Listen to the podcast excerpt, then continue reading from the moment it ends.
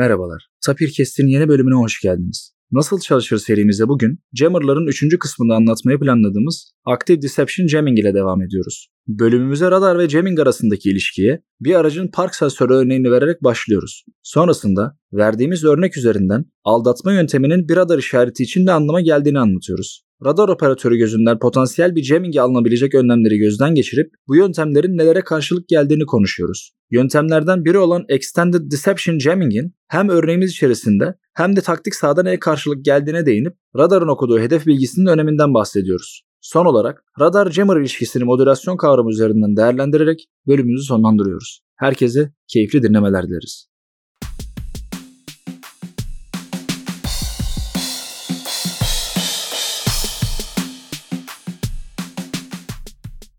Serhan Hocam hoş geldiniz. Hoş bulduk Bahadır.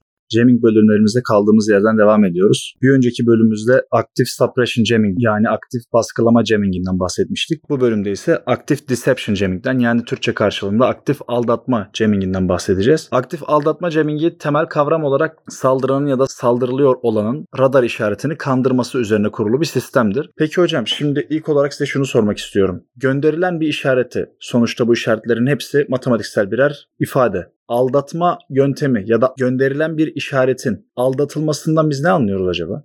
Öncelikle bu platformda bana bu fırsatı verdiğin için teşekkür ederek başlamak istiyorum her zamanki gibi. Şimdi radar literatürüne baktığımızda bir radar operatörünün ya da işte bir radar alıcısının düşmanı ya da işte karşı tarafı tespit için kullandığı yöntemleri düşündüğümüzde burada belli bir takım parametreleri kestirmeye çalıştığını anlıyoruz. Yani dinleyicilerimizin kafasını çok karıştırmadan işte arabamız da artık herhalde bütün arabalarda da olan işte vitesi geriye taktığınızda arka arkaya giderken öten şeyin bir radar olduğunu düşünelim. Tabii ki orada bir düşman yok ama hani kabaca bu örnek üzerinden hareket edeceğim anlatabilmek için. Dolayısıyla orada kestirmeye çalıştığımız parametreler aslında malum. Bir, kesinlikle mesafe. Yani düşmanın ya da işte bizim için arabada duvarın çarpma riskimiz olan şeyin bizim için tehlike arz eden şeyin ne kadar uzakta olduğunu bilmemiz gerekiyor. Şimdi uzakta ifadesi tek başına bir şey ifade etmiyor takdir edersiniz ki o uzaklıktaki yarıçapta her yerde olabileceği için yön bilgisi de önem arz ediyor. Yani bu uzaklıkta ve şu yönde. Şimdi bu neredeyse kabaca yeter gibi geliyor ama işte biz de bu podcast'te de inşallah konuşuruz. Bunun dışında bazı özellikleri de arıyoruz. Örnek veriyorum. Orada benim araba radarı için konuşalım. Arabanın işte geri vitese taktığımda öttüğü yerde tehlike arz ettiğini düşündüğüm bir şeyin ot olduğunu da görüyoruz. Yani o işte belli bir seviyede sallanan yaprakları da tespit ediyor. Ancak bu tırnak içerisinde benim arabama böyle değdiğinde çok da zarar verecek bir şey değil. Dolayısıyla oradakinin nevisinin, türünün bir takım öz niteliklerinin de ayrılması gerekiyor. Şimdi tabii konu radar olunca ve jamming olunca sözünü ettiğimizde taktik sahadan bazı parametreler de var takdir edersiniz ki. Yine araba radarından örnek verelim. Önünüzden hızlıca geçen bir nesnenin radara ne kadar süre takıldığıyla da ilgileniyorsunuz. Çünkü önünüzden hızlıca geçen bir nesnenin radara takılmaması da söz konusu ya da önünüzden yavaş geçen bir nesnenin sürekli radarı meşgul etmesi de söz konusu. Yani bizim önümüzden geçen ya da arkamızda duran hareketli nesnelerin hızlarından da bahsediyor olmamız lazım. İşte az önceki o yaprak örneğinde bu türün alt bileşenlerinden bir tanesi de hız. Yani o, o nesne ne kadar hızlı hareket ediyor. Çünkü bir süre sonra benden uzaklaşarak gidiyorsa ben anlıyorum ki çok kısa bir süre sonra benim için tehdit olmayı bırakacak. Yani dolayısıyla kabaca özetlersek mes mesafe, mesafenin yanında yön, yönün yanında hız. Bunlar çok önemli özellikle işte taktik saha için. Ama bunların yanında işte özellikle başka alt parametreler şekli belki olabilir, büyüklüğü olabilir, sayısı olabilir ya da bunların ne kadar savruk ya da saçık durduğu olabilir. Bunların tekrar ediyorum gündelik hayattaki örneklerle bağdaştırmaya çalışıyorum ama bazıları gerçekten yalnızca taktik sahada anlamlı parametreler. Dolayısıyla sonra geri gelecek olursak Bahadır aldatma işte bu tespit yapan sistemin bizim örneğimizde arabanın kendisinin olmayan bir şey olmuş gibi ya da olan bir şeyi maskeleyerek başka bir şeymiş gibi tespit etmesine yönelik aktif olarak yani yaprağın kendisinin bizi kandırmaya çalıştığını düşünelim. İşte orada aktif jamming dediğimiz işte bu kestirmeye çalışılan parametrelerin mümkünse tespit edilememesi, edilebiliyorsa yanlış tespit edilmesiyle alakalı bütün eforlara biz aktif deception jamming diyoruz verdiğiniz araba ve park etme örneği üzerinden gittiğim zaman aklıma şu soru geliyor. Şimdi gerçekten bir duvar olduğunu düşünelim. Benim aracımın da yani radar operatörünün de aradığı şeyin bir duvar olduğunu farz edelim ki araba örneği için bu olağan bir şey. Kaza yapmamak için duvarı görünce ötmesi gerekiyor radarın. Bir de yalancı bir duvar olduğunu yani aracın çarpınca herhangi bir hasar almayacağı bir duvar olduğunu ama fiziksel olarak duvara benzeyen bir nesne olduğunu düşünelim arkamızda. Bu aktif deception jamming için ana duvar aradığımız radar operatörünün aradığı hedef. Yalancı duvarda kandırmaya çalışan hedef hedef örneği gibi düşünelim. Radar operatörü yani bu örnekte araç için. İki duvar arasındaki temel fark nedir?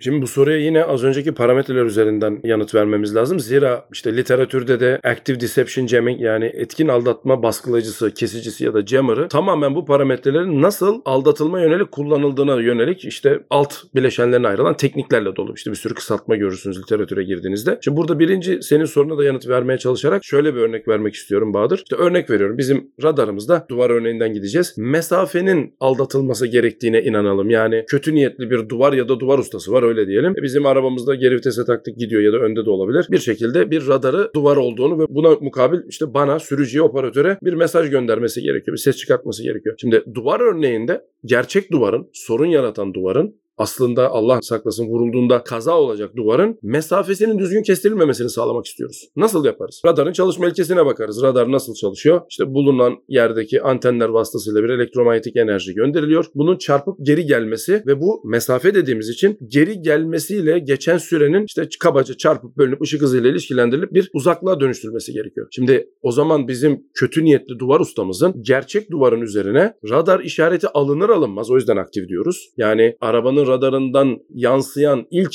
dalga ulaşır ulaşmaz daha yansımasıyla beraber belki yansımasından biraz önce hemen çok hızlı bir şekilde bir yankı ürettiğini varsayalım. Şimdi yankı dikkat ederseniz çarptığı noktadan üretiliyor ama ben yankıyı radar operatörünün beklediği gecikmeden biraz daha hızlı çeşitli teknikler kullanarak gerçekleştirdiğini varsayalım. Nasıl gerçekleşebilir bu? İşte çok basit. Gerçek duvarın olduğu yere değil de gerçek duvarın olmadığı yerde hafif belki daha aşağıda radarın göremeyeceği bir yerde mesela işte yere yakın bir yerde ama radarın alıcısının alabileceği düzlemde sinyal yayıcı koyarsanız gerçek duvara daha metreler kala radar ötmeye başlayacak. Halbuki işte bir de kamera desteği var şimdi biliyorsunuz. Kameradan görüyorsunuz ya 2 metre var da ama radar ötüyor. Ne yaparsınız? Kimse o riski almaz. Oturursunuz, durursunuz ve hatta daha da tehlikeliyse açarsınız kapıdan bakarsınız. Düşünsenize kötü niyetli duvar ustasının arabanızı çalmaya çalıştığını. işte uygun senaryo ortaya çıktı. Yani hem senin duvarı görmeni tırnak içerisinde engelledi hem de senin arabanı çalıp gitti. Yani Dimyat'a pirince giderken evdeki bulgurdan olduk. Şimdi dolayısıyla bunu yapabilmek için o yüzden sen de girişte söyledin. Aktif bir şekilde benim radar işaretini takip etmem hatta aldatmayı hedeflediğim parametresini de bertaraf edecek, maskeleyecek ya da kafasını karıştıracak bir işareti üretebilecek bir mekanizmayla sahaya çıkmam gerekiyor. Yani kötü niyetli duvar ustasının gerçek duvarı yaptıktan sonra radarın göremeyeceği yere bir aktif yayıcı işaret koymasıyla duvarın yerini yanlış tespit etmesini, yalancı bir duvar varmış gibi tespit etmesini sağlayabiliriz. Takdir edersin ki az önceki örnekte duvar ustasının hızını da yani radarın algılayacağı hızını da yanıltmasını sağlayabiliriz. Aynı mantıkla radar operatörünün baktığı buradaki işte parametreyi dinleyicilerimize daha önceki podcastlerde de bahsetmiştik. Özellikle Doppler etkisini kullanarak genelde bunu sağlarlar. Doppler etkisinde yalancı kayma yaratarak ya da aktif bir üreteç vasıtasıyla kaymanın tam olmasını istediği yere yerleştirerek radar operatörünün aa işte bu kadar Doppler görüyorum demek ki şu hızla hareket ediyormuş diye kendisini ayarladığı bir yerde çarpmasını sağlayabilirsiniz. Çünkü sen çok daha yavaş hareket ettiğini düşünüyorsun. Halbuki gerçekte çok daha hızlı hareket ediyor ve Allah korusun bir çarpışmaya yol açabilirsiniz. Yine az önce sözünü ettiğimiz parametreler cihetinden bakıldığında yön bilgisini de yanıltabiliriz. Birden fazla aktif işaret üretici koyup onları çok özel bir işaret işleme yöntemiyle birleştirip sanki buradan geliyormuşçasına ya da oradan çok daha kuvvetli bir işaret geliyormuşçasına radar operatörünün dikkatini o yöne cezbederiz. Halbuki bu tarafta gerçekten çok yakında bir duvar vardır ve o yöne doğru giderken burada bir şey yokmuş gibi algılatıp duvara çarpmasını ya da başka şeyler yapmasını sağlayabiliriz. Ya yani gördüğün gibi burada aldatmanın adı az önce saydığımız parametrelerden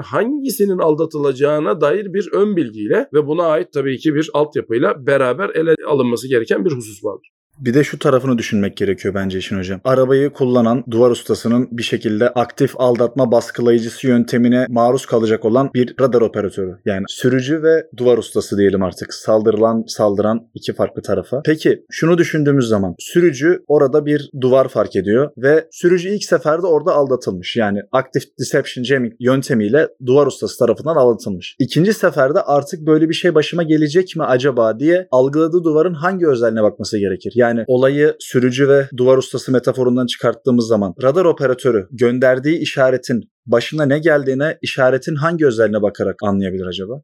Şimdi soru karmaşık bir soru çünkü zaten jammer'ın, baskılayıcının temel amacı bunu radar operatörüne sezdirmeden yapmak. Yani radar operatörü zaten sezmişse başka bir problem var demektir. Yani ya iyi aldatamadın öyle değil mi? Yani yalan söylemek gibi yani bir adamın yalan söylediğini nasıl anlıyorsunuz? Yalan söylediğini anlıyorsanız adam yalan söylemiş sayılmıyor ki. Adam zaten yalancı ama söylediği şeyle amel edip daha sonrasında sonuçları beklediği gibi çıkmayan bir kişi için ne yapılabilir sorusu gündeme geliyor. İşte böyle bir durumda işte taktik sağ örneğinden değil de bizim metafordan gidelim. Ya ben radar cihazımın verdiği işarette ne yaptım? Güvendim ve hareket ettim. Allah saklasın vurdum duvara. Ne yapıyorsun ilk? Ya bu radar çalışmıyor diyorsun. Şimdi radar çalışmıyor diyorsun. Çünkü karşı tarafın nasıl bunu baskıladığını bilmiyorsun. Halbuki ben radar çalışmıyor diye bakıp böyle etrafıma yerde böyle tuhaf elektronik bir cihaz görsem büyük şüphelenirim yani derim ya bu ne niye burada duruyor? Hatta onun yerini değiştirmeye çalışırım. Yerini değiştirdiğimde de işler yolunda giderse ha demek ki sorun bende değilmiş. Karşı tarafın böyle bir sistemi ya da hizmeti varmış. Kendi müttefiklerine böyle bir şey yaptığını varsayarız. Ama şimdi senin sorun biraz tehlikeli çünkü zaten bunu sezemiyor olduğumuz varsayımıyla hareket ediyoruz ya da karşı tarafın sezdirmeyecek kadar yetenekli olduğunu varsayarsak ne yapıyoruz? O yüzden hemen radar operatörleri böyle bir yeteneği geliştirmiş olabileceklerine mukabil birden fazla parametreyi aynı anda kestirmeye doğru giderler. İşte örnek zamandaki yeri ya da işte zamandaki pozisyonuyla uzaydaki pozisyonunu aynı anda. Çünkü adam yalnızca mesafeyle oynamaya çalışıyorsa, mesafeyi kandırmaya çalışıyorsa az önceki örneğimizde yani yalnızca alt tarafta hiç olmayan ama benim işte radarımı aldatma yönelik bir işaretle orada bir duvar varmışçasına beni takdir edersin ki yanıltmaya çalışıyorsa ben bir taraftan da şuna bakarım. Ya bana ulaşan o aldatıcı işaretler anlamlı bir şekilde yavaşlıyor mu, hızlanıyor mu ya da değişiyor mu? Ben eğer bu değişimde mantıksız bir şeyler görürsem ne düşünürüm? Ya bu beklediğim şey değil. Dolayısıyla aldatılıyor olabilirim. O yüzden aldatılmayı birden fazla alanda aynı anda yapabilme yeteneğine sahip bir düşmanın her zaman karşınızda olamayacağı ve bu arada daha önceki bölümlerimizden de konuşmuştuk. Jamming'in çok kolay bir iş olmadığını, jamming sistemlerinin ya da jammerların oldukça gelişmiş sistemler olduğunu ve bu gelişmişliğin her zaman radar operatörüne mukabil değerlendirilmesi gerektiği düşünüldüğünde siz radar operatörü olarak oyun alanınızı genişletirsiniz. İşte futbolda da hep anlatıyorlar ya maçlarda oyun sahasını genişletmek ki böylece savunan adamın oyuncuların arasını açman gerekiyor yani. işte hep verilen örnek odur. Dolayısıyla oyunu kanatlara yayman gerekiyor. Yani boyutu artırman gerekiyor. Boyutu artırırsan eğer karşı tarafın seni aldatma potansiyelinin ya da kapasitesinin olabildiğince azalmasını bekliyorsun. Çünkü gerçekten o kadar yetenekli jammerları o anda ortaya koymuş olamazlar diye düşünüyorsunuz. Tabii ki karşı tarafta buna mukabil ha karşı taraf beni aynı anda demek ki hem e, zamanda hem uzayda ya da hem frekansta hem şurada kestirmeye çalışıyor deyip yeni bir jammer geliştirmesi için bir zaman kazanması gerekiyor. Yani dolayısıyla soruna kısa yanıt şu oldu Bahadır. Biz bunu anlayamayız. Anlaşılamadığı için öyle bir durumu olmasına mukabil kendimizi hazırlayıp farklı parametreleri aynı anda kestirmeye ve hepsinden bir anlam çıkartmaya hatta işte bunun da literatürdeki adı parametre füzyonuna doğru götürür bizi. Yani öyle bir radar tasarlayalım ki aynı anda hem mesafesine baksın hem yönüne baksın hem hızına baksın hem şekline baksın hem nevisine baksın hem türüne baksın hem saysın. Zaten bu da problemin kendisi oluyor. Yani böyle bir radar tasarlamak gerçekten çok zor ama başka türlü de az önceki yalancı örneğiyle kandırıldığınızı anlamanız mümkün değil.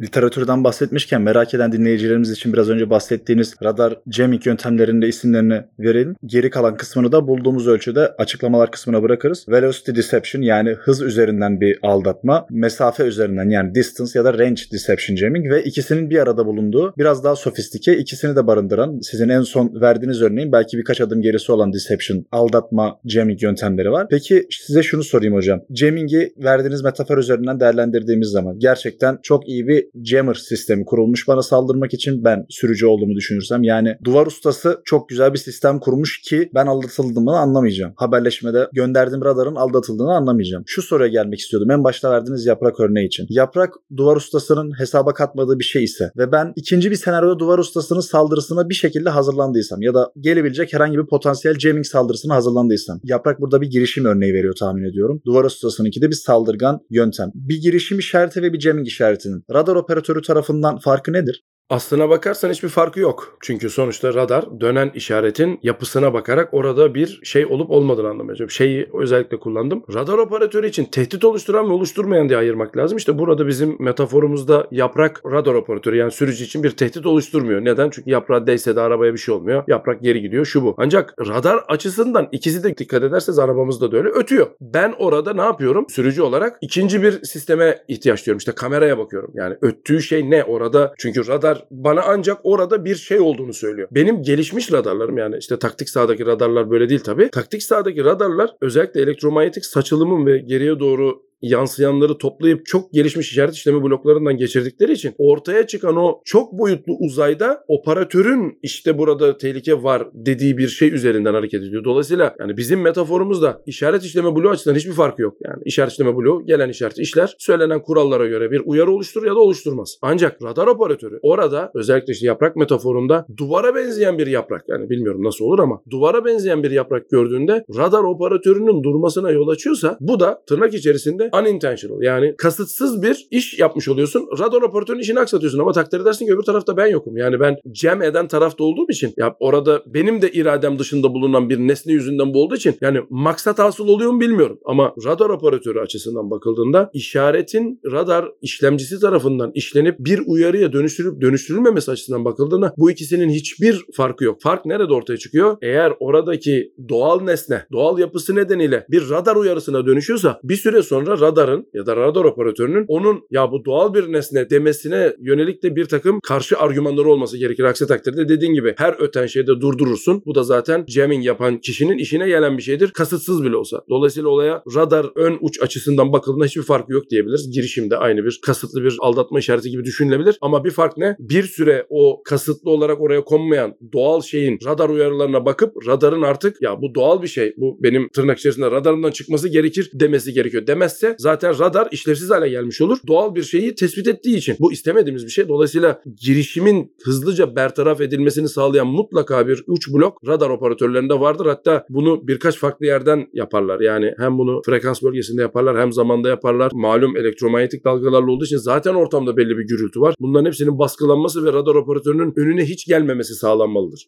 Sürücü tarafından bakalım olaya. Yine benim aracımda bulunan radar bir tane duvar arıyor. Peki diyelim ki bunu sürücü metaforundan anlamak biraz daha güç olacak ama benim için. Gelen mesajda yani o ötmede öyle bir ötme konfigürasyonuyla karşıma geliyor ki iki tane duvar var diyor. Yani bizim extended deception jamming dediğimiz. Burada benim anlamam gereken nedir? Şimdi bu da yine radar operatörlerinin, radar mühendislerinin karşılaştığı en önemli sorunlardan bir tanesi. Tabii jammerların da, jamming yapan kişilerin de avantajına kullanmaya çalıştığı bir senaryo. Haklısın. En çok karşımıza çıkan, hani taktik sahada en çok karşımıza çıkan şey bu gemilerde ortaya çıkar. Çünkü gemiler böyle uzun nesnelerdir ve tasarımları gereği değişik tarafları vardır, çıkıntıları vardır, girintileri vardır. Dolayısıyla bir radar işareti geminin üzerine çarptığında geminin geometrisi ve tasarlanma şekli ve hatta belki de bilerek yapılan bu tasarımlardan ötürü sanki birden fazla işte clutter adını verdik verdikleri ya bir gemi değil de 3 tane yavaş hareket eden kurvazör varmış gibi algılattırılabilir. Şimdi bunu niye böyle söylüyorum? Az önce senin verdiğin örnekte birden fazla duvar var mı ya da tek bir duvar var mı? Bizim sürücü örneğinde çok bir şey ifade etmiyor çünkü vurmaman gerekiyor onlara. Problem sayı düzgün tespit ediyor mu olması lazım. Çünkü iki tane duvar var dediğinde arabanın yönü de belli. Ya benim sözünü ettiğin o iki tane tespit ettin ama ya benim gittiğim yöndeki hangisi kardeşim sorusunu söylemesi gerekiyor. İşte burada taktik sahaya indiğimizde problem biraz daha anlamlı hale geliyor. Hani sürücü örneği, sürücü metaforu taktik sahadaki bu açmazı tam karşılamadığı için tekrar buraya dönmek zorundayım. Dinleyicilerimizden özür diliyorum. Örnek veriyorum. Siz tespit ettiğiniz düşman gemisini, düşman unsurunu, radar kalabalığını ortadan kaldırmak istiyorsunuz. Yani yaptığınız şey nedir? İşte ilgili füzeyi ya da imha ya da tahrip silahını oraya doğru yönlendirip ateş etmeniz gerekiyor. Şimdi radar operatöründen gelen bilgi 3 farklı birbirine yakın duran hedef var. Halbuki gerçekte olan ne? Tek bir gemi var ve bunun kaptan kamerasını eğer hedef alırsan işi halledersin. Şimdi burada gördüğünüz gibi en büyük açmaz. Yani ben 3 tane füze yollayıp hatta şu kaygıyla ya bunların bir tanesini vursak diğer ikisi kaçar. Komutan da diğer ikisindeyse ne olur gibi kaygılar yüzünden kafamız karışır. Dolayısıyla bizim extended senin de söylediğin gibi yani genişletilmiş hedef problemini bertaraf ettirici ya da gerçekten de orada genişletilmiş bir hedef yok. Birden fazla hedef var diyebilecek kararı bana verecek karmaşıklıkta ve sofistikelikte radarlar geliştirmem gerekiyor. Ama jammer açısından bakıldığında bu bir avantaja dönüşüyor. Çünkü ne güzel işte bir tane var ama üç tane görüyor. İşte bir kaynak ayırmasını düşünürken üç kaynak ayıracak. İşim kolaylaşır deniyor ama bunun da bir karşı argümanı var. Eğer siz tasarımınızı düzgün yapmazsanız işte RCS dedikleri yani radar kesit alanı dedikleri eğer siz tasarımınızı düzgün yapmazsanız bu aynı zamanda karşı tarafı akıllı algoritmalarla ele verdiren bir şey. Normalde hiç saçılım göstermemesi gereken yerde birden saçılım ortaya çıkmıştı. Az önce adını verdiğimiz, sözünü ettiğimiz o tümleşik kestirim yöntemlerini de kullanarak bir dakika burada iki tane değil bunlar çok yakın hızlarla hareket ediyorlar. Bunlar kol uçuşu yapan uçaklara da benzemiyor çünkü şu parametreleri yüzünden deyip birden argümanı terse çevirip onların ortalamasını alıp ortasına veyahut da işte kestirim algoritmasının uygun gördüğü bir yere saldırı ya da imha saldırısı gerçekleştirebilir. Bu gördüğün gibi biraz jammer'ın avantajına duran bir şey gibi duruyor ama biraz dikkatli incelendiğinde karşı tarafın radar operatörünün de gelişmiş tekniklerle bunu bastırdığı ya da reddettiği durumlar göz önüne alınırsa jammer'ın da kendisini açığa vermesini sağlayabilen birden dezavantajı dönüşebilir.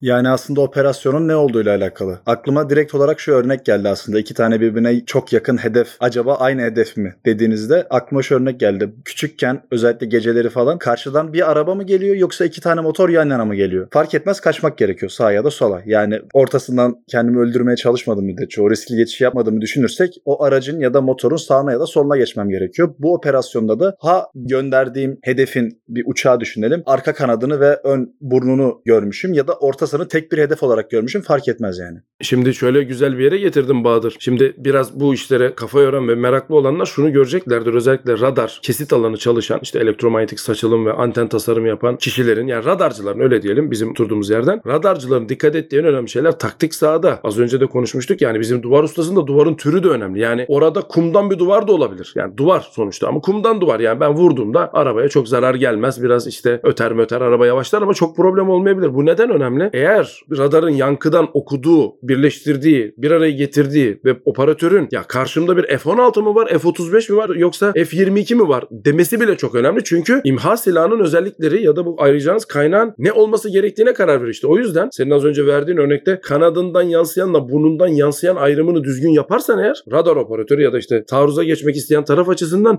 doğru imha silahını tespit ya da doğru bir şekilde kaynak ayırmanın da anahtarı bu. Zaten jammerların da en azından active deception'a girmiyor bu. En azından passive deception'a giriyor ama bu avantajı da kullanarak çeşitli şekillerde karşı tarafın kaynaklarını yanlış yönlendirerek de işin içinden kurtulmaya çalıştı ya da onlara olabildiğince fazla zarar verip ya da süre kazanmaya çalıştıklarını da biliyoruz. Yani o yüzden senin söylediğin örnek güzel bir örnek. Radar operatörünün gerçekten baktığı yer bu özellikle extended target işlerinde geri dönen yansının özellikle görsel olarak da radar operatörüne verilip işte bir uzmanla ya bu F-35 kardeşim ya da bu bir kruva fazörmüş dediği bir durumla da karşı karşıyayız. Yani şimdi bunu da tabii yapay zekaya yaptırmaya çalışıyorlar ama oradaki aldatmanın ne kadar önemli ve ne kadar kritik olduğunu anlatmaya çalışıyorum. Bu burnundan yansıyor dedirttiğin an o bir F-35 olarak artık işaretlenip ya da F-22 olarak işaretlenip ona göre karşı taraf bir taarruz senaryosu oluşturuyor. Halbuki hiç alakası yok. Sen yerden giden bir kruvazörsün. F-35 ile alakan yok. Şimdi böyle olunca iki tane uçak kaldırıyor. Sen biliyorsun uçak kaldıracağını. Daha kaldırır kaldırmaz hava savunma sistemini onları aşağı indirebilirsin. Yani dolayısıyla oradaki işin ne kadar hassas olduğu, ne kadar önemli olduğu, oradan gelen bilgi kırıntısının saldıran taraf için veyahut da saldırmak üzere olan taraf için ne kadar kritik olduğunu dinleyenlerimize bu vesileyle anlatmış olalım Bahadır.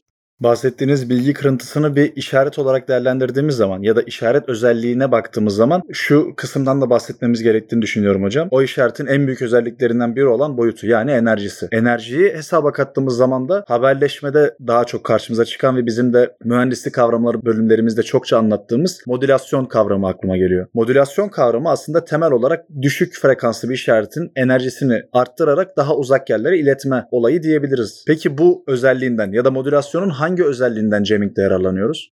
Şimdi bunu söyleyince birkaç teknik ayrıntıya girmemiz gerekecek. Çünkü özellikle sözünü ettiğimiz yöntemlerin en önemli bileşeni DRFM adı verilen işte Digital Radio Frequency Memory adı verilen bir cihaz, bir sistemden bahsediyoruz. Neden bunu söylüyoruz? Bir adım daha geriye geleceğim. Yani sıfırıncı adıma değil de eksi bire geleceğim. Radar operatörünün ya da radar mühendislerinin bütün bu senaryoları öngörüp benim seni aradığımı tespit etmeden ben bir şeyler yaparsam ön ayak alırım, avantaja geçerim adını verdiğimiz işte e, LPI, Low Probability of Intercept radarlara girmek durumundayız. Şimdi düşük tespiti zor radar öyle diyelim. Çünkü radar zaten adı üzerine aktif bir cihaz bir şey yaymak zorundasın yani. Pasif radarlar da var bu arada yanlış anlaşılmasın. Biz aktif radar konuşuyoruz bugün. Pasif radar çok daha e, bu anlamda taktik sahada başka uygulamalar olan bir şey. Biz şu an aktif radarlardan bahsediyoruz. Şimdi ben tespiti düşük bir radar yapsam bir defa birinci avantajım ne? Cem etmeye çalışacak adam beni tespit edemediği için ya da çok zor tespit ettiği için 1-0 önde başlıyorum. Böyle düşünüyor radar mühendisleri. Şimdi konuyu DRFM ve senin söylediğin yere şöyle getireceğiz. Ben eğer tespit edilmesi zor bir radar işaretiyle bunu yapabilirsem 1-0 önde başlıyorum demiştim. Ya tespit edilmesi zor ne demek? Şimdi az önce senin söylediğin şeye geliyoruz. Birincisi şu Hani bunu diğer jamming konularında da konuşmuştuk. Ya bir frekansta yayın yapıyorsan o frekansın belli aralıklarla gözlenmesinde kendini belli edersin ve dolayısıyla jammer senin onu aradığına uyanıp seni cem etmeye çalışacaktır. Bu da istemediğimiz bir şey. Eder etmez ayrı bir tartışma konusu. O yüzden mesela birinci yöntem ne yapıyoruz? Frekansı sürekli gezdiriyoruz işte. Frequency hopping yapıyoruz. Örnek veriyorum. İşte frequency hopping ama geniş bant radarlarda yine kolayca yakalanan bir şey. O yüzden ne yapıyorsun bu sefer? Oldukça geniş bantlı işareti işte haberleşme kuramında ve 3G'de çok kullanılan işte CDMA'ye benzer bir yöntemle bütün frekansa bir gürültüymüş gibi yayıp orada geri dönen işaretin çok özel işaret işleme teknikleriyle ancak ayağa kaldırılan ve tespit edilebilen bir yöntem olduğunu düşünüyoruz ama işte burada DRFM devreye giriyor. Artık yeni nesil jammerlarda neredeyse olmazsa olmaz bu cihaz kullanılıyor. O baktığınız yerde en azından istihbaratla da birleştirilen bilgilerle orada olan bütün elektromanyetik oluşumu, oradaki transaction'lar, oradaki eylemleri kaydediyor ve analiz ediyor önce. Yani dolayısıyla sen gizlenmeye çalışan bir radar olarak herhangi bir teknik kullanabilirsin ama karşı tarafın da bütün elektromanyetik oradaki senin olduğun yerde ya da olman muhtemel yerlerde olan elektromanyetik olayları kaydettiği bir cihazı var. Dolayısıyla kaydediyor ve içeride belki çok hızlı belki daha sonra bunları işleyerek aa burada bir radar varmış ve şöyle davranıyormuş diyeceği bir durum var. Şimdi modülasyon nerede giriyor devreye? Ben radar operatörü olarak ya da radar mühendisi olarak karşı tarafın bu yeteneklerini bilip ne yaparsam acaba beni tespit etmesini zorlaştırırım. Çünkü bu sefer uyanıp cem etmeye kalkacak ve ben bunu istemiyorum. Ya da ne yaparsam jammer'ın beni hangi parametresini kestirmeye çalıştığımla alakalı kandırabilirim. Şimdi burada da gördüğünüz gibi karşı tarafta bir aldatma durumu söz konusu. İşte bu aldatmaya çalışma silsilesi evrimsel olarak şu anda işte haberleşme kuramında modülasyon ya da dalga şekli tasarım adını verdiğimiz iki tane konunun çok günümüz işte 6G'ye de hatta sirayet eden yerlerini oluşturuyor. Tabii bunu yaparken şunu dinleyenlerimizin de mutlaka bilmesi lazım. Haberleşme kuramının temel ilkelerini burada ihlal etmediğimiz ve sürekli kullandığımız bir şey var arkadaşlar. Radar operatörü tek bir radar anteniyle bunu yapmıyor. Bunu uzayda yayıyor. Yani birden fazla coğrafi bölge birbirinden muhtemelen uzak ama kendileriyle konuşabilen antenlerle yapıyor. Hatta bu antenlerin bir grubu çok küçük bir yerde milimetrelerce birbirinden ayrılmış durumda ve bunlar binlerce kullanılıyor. Yani karşı tarafın sizi olabildiğince az olarak hissetmesini sağlayabilen teknikler yalnızca dalga şekli tasarımı ya da modülasyon değil. Uzayda bunların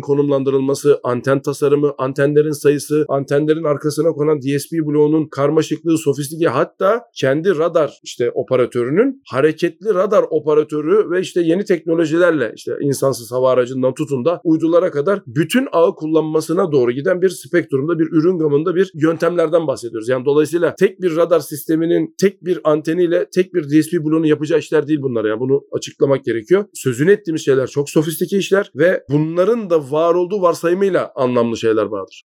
Yani yine bahsettiğiniz konu tasarım kriterine giriyor. Gerek radar operatörü tarafından ya da gerek cam etmeye çalışan saldırgan taraftan operasyon hangisi seçilirse ya da adına Active Deception Jamming dediğimiz, Active Suppression Jamming dediğimiz ve bunların alt sınıfında bulunan farklı jamming yöntemlerinden hangisi seçilirse sofistikeliğine bakılarak ya da sofistikeliği ele alınarak saldırıyı şu şekilde yapmam gerekiyor diyoruz. Ama en baştaki kriter tabii ki karşı tarafa hissettirmeden olarak sıfırıncı adım olarak karşımıza çıkması gerekiyor.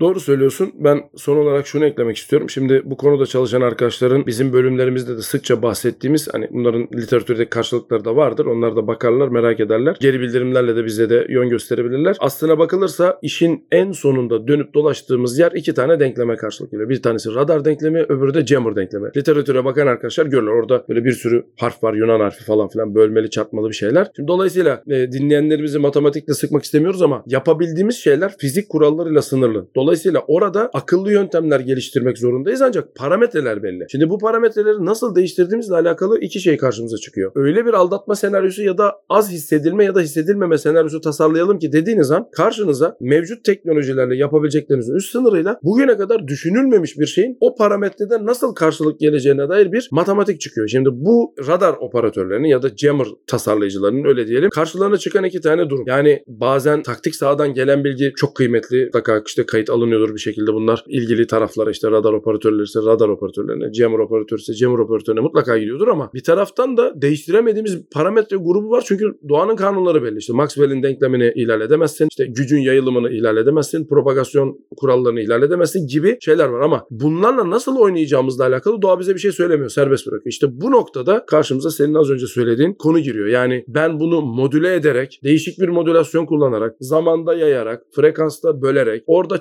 çarparak, burada yuvarlayarak neyse seçtiğimiz taktik yapmaya çalışıyorum. Ancak tekrar ediyorum radar denklemi ve jammer denklemi çok belli denklemler arkadaşlar. İşte literatürde girer bakarsınız işte 10-12 tane simgesi vardır. Kabaca işte hangi parametrelerle nasıl oynayacağım bellidir ama oynama yöntemi, bunun hızı, bunun sıklığı ya da işte şimdi yapay zeka çıkıyor. Bunları bir araya getirdiğimizde ortaya çıkan resmi yorumlama bunlar tamamen o denklemin mevcut teknolojiler ve gelmekte olan teknolojilerle yeniden ele alınmasıyla yeni tekniklere dönüşüyor. Ancak tekrar ediyorum yeni bir radar denkleminden söz söz etmiyoruz. Yeni bir jammer denkleminden söz etmiyoruz. Ancak o denklemin parametreleri sayıca çok ve o parametrelerle oynamak için her geçen gün elimizdeki araçlar ve bu araçların esnekliği gitgide artıyor. Yani hikayenin bence özü bu. Yani neden radar denklemi tekse hala başka radar tekniklerinden bahsediyoruz? Çünkü tekniğimiz ilerliyor. Tekniğimiz ilerlerken kullandığımız cihazların konfigürasyonları esniyor. Konfigürasyonlar esnedikçe ben aynı anda birkaç parametreyle oynayıp başka parametreleri hiç oynayamayabiliyorum gibi değişik yöntemler ve kombinasyonlar ve konfigürasyonlar bize bu işte radar, jammer evrimini karşımıza Bahadır. Podcast öncesinde de konuşmuştuk. Aslında adına yeni dediğimiz birçok teknolojinin tırnak içerisinde eski teknolojilerin bir araya gelerek farklı bir bakış açısıyla bir araya çıkartılmış formatı olduğundan bahsetmiştik. Zaten burada da örneğin aktif dediğimiz ya da aktif deception jamming'in alt yöntemlerinden bir tanesi olan smart yani akıllı dediğimiz. Aktif ve smart bunlar zaten birer özellik. Eğer aktif dediğimiz özelliğin dışına çıkıyorsak artık pasif ya da farklı bir isimle söylemek gerekiyor bunu ama belki bunu yaparken içerisinde yalnızca birkaç matematiksel denklem ya da birkaç kullanılan cihaz değişiyor dediğiniz gibi. Bunu da aslında konuştuğumuz zaman radarın ya da işaret işlemenin evrimi, devinimi başladıktan sonra yalnızca üzerine katılan farklı modüller tarafından yapıldığını düşünüyorum hocam. Bir de tabii şunu söylemek lazım dinleyenlerimize. Yani örneği metaforlar üzerinden veriyoruz ama taktik sahadaki sınırlar ve gereksinimler bizim gündelik hayatta gördüğümüz, görebileceğimiz şeyler olmayabiliyor her zaman. Çok yüksek hızlardan bahsediyoruz. Çok büyük boyutlardan bahsediyoruz. Çok güçlü radarlardan ya da işaret işleyicilerden bahsediyoruz. Çok sayıda, aklımızın alamayacağı sayıda coğrafi konumdan söz ediyoruz. Ya da hiç bizim gündelik hayatta kullanmadığımız bazı cihazların sisteme dahil olmasından söz ediyoruz. Yani dolayısıyla çektiğimiz bölümlerde insanların gözünde canlandırdığımız şeylerin uçlarını taktik sahada belki gündelik hayatımızda hiç rastlamadığımız ya da rastlayamayacağımız cihazlar, ekipmanlar ve belki de kaynaklarla yaptığımızı düşünmelerini istiyorum dinleyenlerimizin Bahadır. Çok teşekkür ederim hocam katıldığınız için. Ben teşekkür ederim tekrar bana bu fırsatı verdiğiniz için. Jammer bölümümüzün 3. kısmının sonuna geldik. Yeni Nasıl Çalışır bölümlerimizde görüşmek üzere. Herkese iyi haftalar dilerim.